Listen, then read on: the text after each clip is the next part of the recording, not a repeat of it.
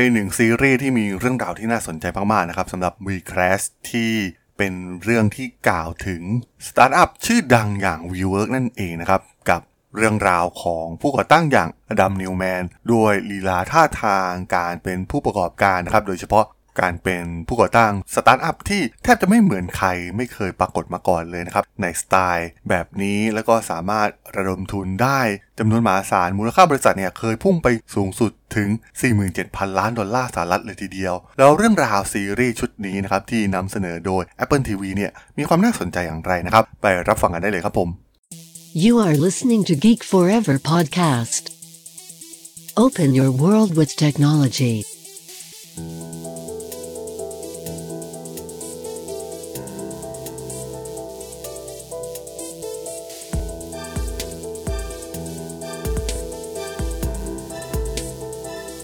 This is Geek Talk.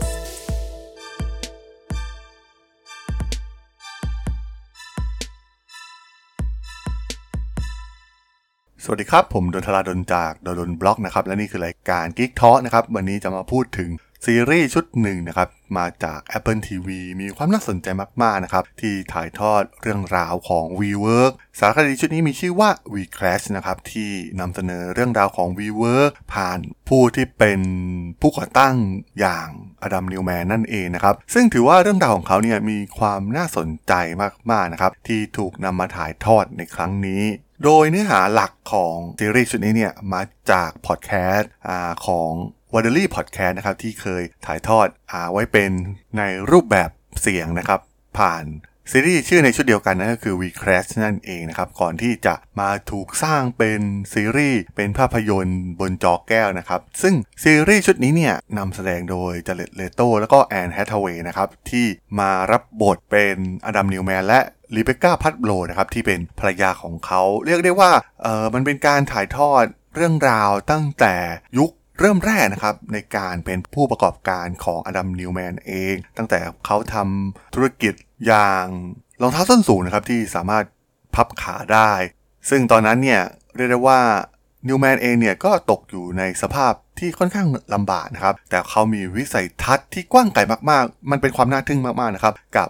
เรื่องราวของเขา เพราะว่าตัวเขาเองเนี่ยก็ไม่ได้จบด้านเทคโนโลยีมาโดยตรงนะครับ แต่ว่ามีความฝันอยากจะสร้างบริษัท ให้ยิ่งใหญ่แล้วก็มันเป็นความฝันของเขาที่เขาสามารถที่จะบรรลุเป้าหมายนั้นได้นะครับ เขาเก่งในเรื่องการนำเสนอวิสัยทัศน์ การนำเสนอทาง Presentation PowerPoint รวมถึงการอ่านใจผู้คน การเข้าใจนักลงทุนนะครับ ซึ่งสิ่งเหล่านี้เนี่ยเป็นสิ่งที่สำคัญมากๆนะครับในการที่จะทำธุรกิจโดยเฉพาะธุรกิจสตาร์ทอัพที่ต้องมีการระดมทุนจำนวนมหาศาลและสามารถสเกลบริษัทให้เติบโตได้อย่างรวดเร็ว Neumann เองเนี่ยสามารถทำบริษัทโดยที่แทบจะไม่มีอะไรเลยนะครับ ตอนนั้นมีแค่กระดาษกับไอเดียเท่านั้น แต่ว่ามีการประเมินมูลค่าบริษัท ให้เขาได้สูงถึง 45 ล้านเหรียญสหรัฐเลยทีเดียว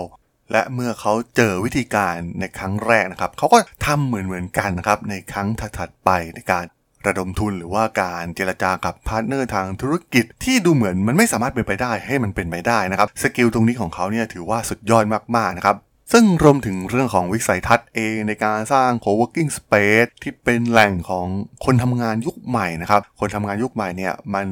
แทบจะไม่สนใจการทำงานแบบเป็นคอกเป็นห้อง เหมือนกับองค์กรโบราณโบราณนะครับที่หลาย ๆ องค์กรเนี่ยก็ยังมีสไตล์การทำงานอย่างนี้อยู่นะครับ ตอนนี้เนี่ยเทรนด์ใหม่มันก็คือ Open Space นะครับ ซึ่งตอนนั้นเนี่ยมันยังเป็นเรื่องใหม่มาก ๆ นะครับ ในช่วงที่ WeWork เริ่มเข้ามาก่อนที่จะมีการ Copy ไอเดียเหล่านี้เนี่ยเปิดบริษัทที่เป็น Co-working Space มากมายทั่วโลกสำหรับนักแสดงนะครับทั้ง Jared Leto รวมถึง Anne Hathaway เนี่ยก็สวมบทบาทได้อย่าง ยอดเยี่ยมมากๆนะครับ มันเป็นคู่ประสานที่มีความลงตัว แล้วก็ทำให้เราเห็นภาพถึงตัว Adam Neumann กับ Rebekah ตัวจริง ๆ ได้เลยนะครับ สำเนียงอิสราเอลของ Neumann รวมถึงการเดินเท้าเปล่า หรือการเปลี่ยนสีหน้า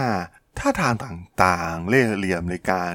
สร้างกลยุทธ์ทางธุรกิจนะครับในการเจรจากับนักธุรกิจโดยเฉพาะในเรื่องอสังหาริมทรัพย์เนี่ยถือว่าทำได้เยี่ยมมากๆซีรีส์ชุดนี้เนี่ย ตอนนี้ที่ออกมาได้ประมาณ 4 ตอนนะครับ ผมก็เพิ่งดูไปได้ประมาณ 3 ตอน แต่ว่ามีการถ่ายทอดเรื่องราวที่ถือว่ามีความน่าสนใจนะครับ มีเรื่องดราม่าที่มันเป็นการบ่งบอกที่มาที่ไปทั้งหมดของทั้งตัวลิเบคก้าเอง หรืออดัมนิวแมนเองนะครับ ที่ก่อนที่เขาจะมาประสบความสำเร็จในเรื่องอ่า WeWork นะครับ เขาผ่านอะไรมาบ้าง ไม่ว่าจะเป็นดราม่าในเรื่องของครอบครัวนะครับ ซึ่งเรื่องราวเนี่ยก็จะถ่ายทอดให้เห็นถึงการเปลี่ยนแปลงชีวิตที่เปลี่ยนแปลงไปอย่างรวดเร็วมากๆนะครับ จากการที่มาอยู่อพาร์ตเมนต์โทรมๆนะครับ พวกเขาใช้เวลาไม่นานยกระดับชีวิต ไปอยู่ในอพาร์ตเมนต์สุดหรูใจกลางนิวยอร์ก รวมถึงถ่ายทอดนิสัยบ้าๆของเขานะครับหลายๆ เรื่องทั้งเรื่องการที่เป็นคนชอบปาร์ตี้ หรือการชอบโอ้อวดตัวเองนะครับ ซึ่งมันเป็นรากฐานมาจากพื้นฐานของตัวเขาเองนะครับ ซึ่งซีรีส์ชุดนี้เนี่ยมันจะแสดงให้เราเห็นว่ามันเกิดเรื่องราวเหล่านี้ได้อย่างไร การผสมผสานกันระหว่างทั้งนิวแมนเองและลิเวเก้าเนี่ยมันเป็นส่วนเติมเต็มกันและกันได้อย่างไรซึ่งมันก็ให้แง่คิด หลาย ๆ อย่างนะครับ เหมือนซีรีส์หลาย ๆ ชุดที่เราได้เห็นกันก่อนหน้านี้ผมก็เคยพูดถึงซีรีส์อย่าง Drop Out นะครับ ที่กล่าวถึงเอลิซาเบธโฮมไป ซึ่งเรื่องนี้ก็คล้าย ๆ กันนะครับ มันไม่ใช่แค่เรื่องของการหลอกลวงหรือ business model ที่มันไม่สามารถที่จะพัฒนามาเป็นธุรกิจได้จริง ๆ อย่างที่เราได้เห็นข่าวกันนะครับ มูลค่าของพวกเขาสุดท้ายเนี่ยก็ลดลงมาก ๆ แล้วก็อดัมนิวแมนเองเนี่ยก็ถูกปลดออกจากการเป็น CEO ของบริษัท ซึ่ง ผมมองว่าแง่คิดที่สำคัญจากเรื่องนี้เนี่ยมันเป็นเรื่องของคนนะครับการสร้างวิสัยทัศน์มันเป็นคนแบบนี้นะครับ เท่านั้นนะครับที่จะประสบความสำเร็จหรือล้มเหลวก็ได้นะครับ แต่ว่าพพวกเขาสามารถสร้างมันขึ้นมาได้ วกเขาค่อนข้างมีความมั่นใจในสิ่งที่พวกเขาทำนะครับ อย่าง Adam Neumann เนี่ยเขามีวิสัยทัศน์ที่ใหญ่มากๆ เขาต้องการเป็นบริษัทที่สร้าง community การทำงานในระดับ global นะครับ ซึ่งเขาก็ขยายไปทั่วโลกในไทยเองก็มีนะครับซึ่งส่วนหนึ่งเนี่ยเขาก็สามารถทำสำเร็จแล้วนะครับ แต่ว่ามันอาจจะดูโอ้อวดเกินไป แต่บริษัทมันก็ไม่ได้ล้มละลายไปเหมือนกับออย่างที่ Elizabeth Holmes กับ Theranos นะครับ WeWork ก็ยังคงเป็นธุรกิจอยู่ แต่เรื่องราวเรื่องนี้เนี่ยมันถ่ายทอดให้เห็น character บางอย่างนะครับที่มีความแตกต่าง ซึ่งความแตกต่างนี่เองนะครับที่ผมสนใจมากๆ ที่เขาสามารถที่ไประดมทุนเงินได้จำนวนมหาศาลนักลงทุนไม่ใช่เป็นนักลงทุนกระจอกกระจอนะครับนักลงทุนชื่อดัง VC ชื่อดังทั้งนั้น ทั้ง Benchmark Capital เอง หรือกองทุนวิชั่นฟันของมาซาโยชิซันแม้สุดท้ายเนี่ย อดัมนิวแมนเองเนี่ยอาจจะต้องเสียธุรกิจของตัวเองนะครับ ให้คนอื่นมาเป็น CEO แทน แต่มันก็แสดงให้เห็นว่าเขาก็สามารถทำธุรกิจได้สำเร็จ แม้วิสัยทัศน์ของเขาเนี่ยมันจะใหญ่กว่านี้มากๆนะครับ แต่การก้าวมาได้เพียงแค่ครึ่งหนึ่งของสิ่งที่เขาสร้างวิสัยทัศน์ไว้เนี่ยมันก็ถือว่าเป็นผลสำเร็จอย่างหนึ่งให้เราได้เรียนรู้จากเขาแล้ว นั่นเองครับผมสำหรับเรื่องราวของ ซีรีส์ WeCrashed ใน EP นี้เนี่ยผมต้องขอจบไว้เพียงเท่านี้ก่อนนะครับสำหรับเพื่อนๆที่สนใจเรื่องราว ธุรกิจ เทคโนโลยีและวิทยาศาสตร์ใหม่ๆที่มีความน่าสนใจ ที่ผมจะมาเล่าให้ฟังผ่าน Geek Forever Podcast ก็สามารถติดตามกันได้นะครับ ทางช่อง Geek Forever Podcast ตอนนี้ก็มีอยู่ในแพลตฟอร์มหลักๆ ทั้ง Podbean Apple Podcast Google Podcast Spotify YouTube แล้วก็จะมีการอัปโหลดลงแพลตฟอร์ม Blockdit ในทุกๆ ตอนอยู่แล้วด้วยนะครับ ถ้าอย่างไรก็ฝากกด Follow ฝากกด Subscribe กันด้วยนะครับ แล้วก็ยังมีช่องทางหนึ่งในส่วนของ Line แอดที่แอดทราดน T H A R A D